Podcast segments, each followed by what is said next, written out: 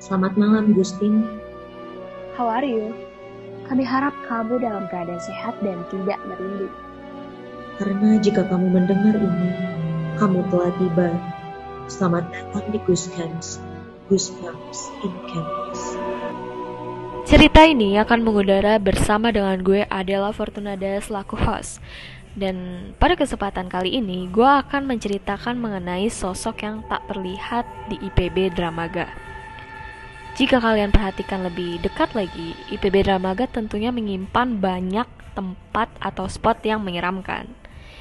Karena IPB Dramaga juga mempunyai lingkungan yang terdiri dari pohon-pohon besar dan memberikan kesan menyeramkan. Selain itu, banyak juga bangunan yang terkesan tidak terurus dan memiliki penerangan yang tidak baik. Maka dari itu, IPB Dramaga mempunyai beberapa cerita-cerita horor ataupun sosok yang kerap kali terlihat oleh mahasiswa dan mahasiswinya. Salah satu cerita yang sering datang adalah cerita dari asrama. Mahasiswa dan mahasiswi IPB diwajibkan untuk tinggal di asrama selama satu tahun, yaitu selama masa penyetaraan. Dan banyak sekali cerita yang beredar. Salah satunya adalah cerita mengenai hantu orang sebelah. Jika kalian mendengar kata-kata hantu orang sebelah, tentunya kalian bisa berpikiran bahwa hantu orang sebelah adalah hantu yang ada di sebelah, maupun hantu yang berada di kamar sebelah. Tapi kenyataannya, hantu orang sebelah adalah hantu yang kerap kali muncul dengan wujud berbadan sebelah sosok dengan wujud berbadan sebelah. Coba kalian bayangkan, kalau misalkan lo ngelihat hantu berwujud sebelah, bakal gimana? Karena kita biasanya juga melihat manusia itu badannya itu full kan. Nah, banyak mahasiswa ataupun mahasiswi yang berkata, kalau misalnya hantu orang sebelah ini akan muncul di sekitar pukul tengah malam sampai menjelang azan subuh. Biasanya mahasiswa dan mahasiswi yang melihat ini kerap kali mereka bergadang untuk belajar dan diperlihatkan oleh sosok yang seperti itu. Tak hanya seperti itu, banyak juga sosok yang ada di asrama. Salah satunya adalah sosok yang kerap kali menangis saat jam 2 pagi. Untuk kasus ini, gue pernah ngalamin. Karena waktu itu gue posisinya bangun jam 2 pagi dan ada suara orang nangis. Tapi saat gue cari dari sumber suaranya itu nggak ada siapa-siapa. So ini masih menjadi misteri seperti apakah sosok di balik orang yang menangis itu. Lalu cerita yang didengar dari asrama Putri A3.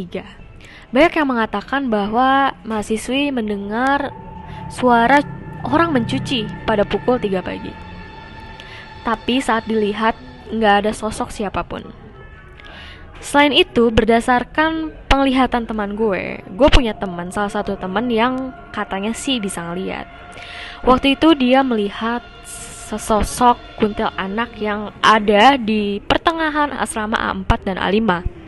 Kalau kalian mau tahu gambarannya, asrama A4 dan A5 itu berseberangan dan terdapat satu pohon yang besar yang ada di situ. Untuk gue sendiri, gue juga cukup merinding saat melewati pohon tersebut karena pohon tersebut benar-benar besar dan memberikan kesan yang menyeramkan dengan daun-daun yang jatuh tidak terurus. Selain itu, banyak orang yang bilang kalau misalkan ada sosok besar dan juga berwarna hitam dan berpenampilan seram seperti raksasa kerap kali terlihat di jembatan dekat LSI, danau dekat LSI. Dan kalau kalian pergi ke sana, walaupun siang hari, tempat itu terkesan cukup menyeramkan karena kondisinya tidak terawat dan cukup gelap. Cerita lain datang dari salah satu tempat makan di sekitar IPB Dramaga. Salah seorang teman pernah berkata bahwa pas dia lagi nongkrong sama teman-temannya, dia mencium aroma yang tidak wajar Aroma tersebut awalnya hanya tercium oleh satu orang. Tapi kelama-kelamaan semua orang yang ada di situ mencium aromanya yaitu aroma melati.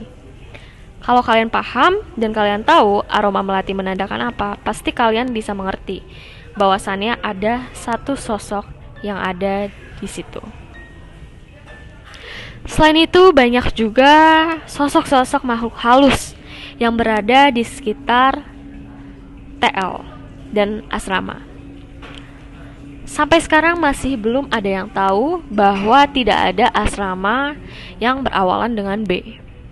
Jadi asrama IPB Dramaga itu hanya A1, A2, A3, A4, A5 dan asrama C untuk mahasiswanya. Banyak rumor yang beredar bahwasannya nggak ada asrama B karena untuk gedung itu sendiri tidak ada dan gedung peninggalan bekas Gedung peninggalan yang ada di dekat TL itu adalah salah satu bekas kejadian misterius dan banyak kuburan dan banyak hal-hal yang mistis sempat terjadi di sana. Banyak juga rumor yang mengatakan bahwa jika dibangun bangunan B, itu akan membangkitkan arwah-arwah ataupun sosok-sosok yang ada di dalam kuburan dekat dengan TL atau teaching lab. Sampai sekarang, hal ini masih menjadi misteri bagi kita semua elemen IPB Dramaga. Sebenarnya bukan hanya itu yang terjadi di IPB Dramaga. Banyak sekali cerita-cerita. Dan yang paling sering terdengar itu adalah di asrama maupun tempat-tempat yang sepi. Tapi di tempat-tempat yang bagus pun tidak menutup kemungkinan bahwasannya ada sosok yang mengintai kita ataupun sosok yang ingin memperlihatkan dirinya kepada kita. Terlebih jika kamu adalah seorang yang mempunyai mata batin ataupun indera keenam. Tentu kalian juga pasti tidak asing lah dengan hal-hal seperti itu.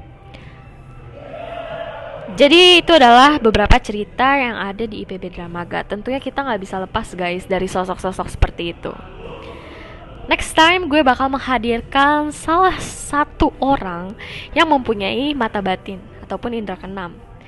Dia bisa melihat dan mungkin di cerita selanjutnya kita akan menjelaskan lebih detail lagi mengenai sosok-sosok yang berkeliaran di IPB Dramaga.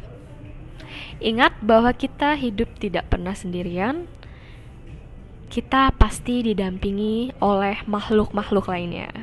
Karena pada dasarnya, yang tinggal di dunia juga bukan hanya manusia.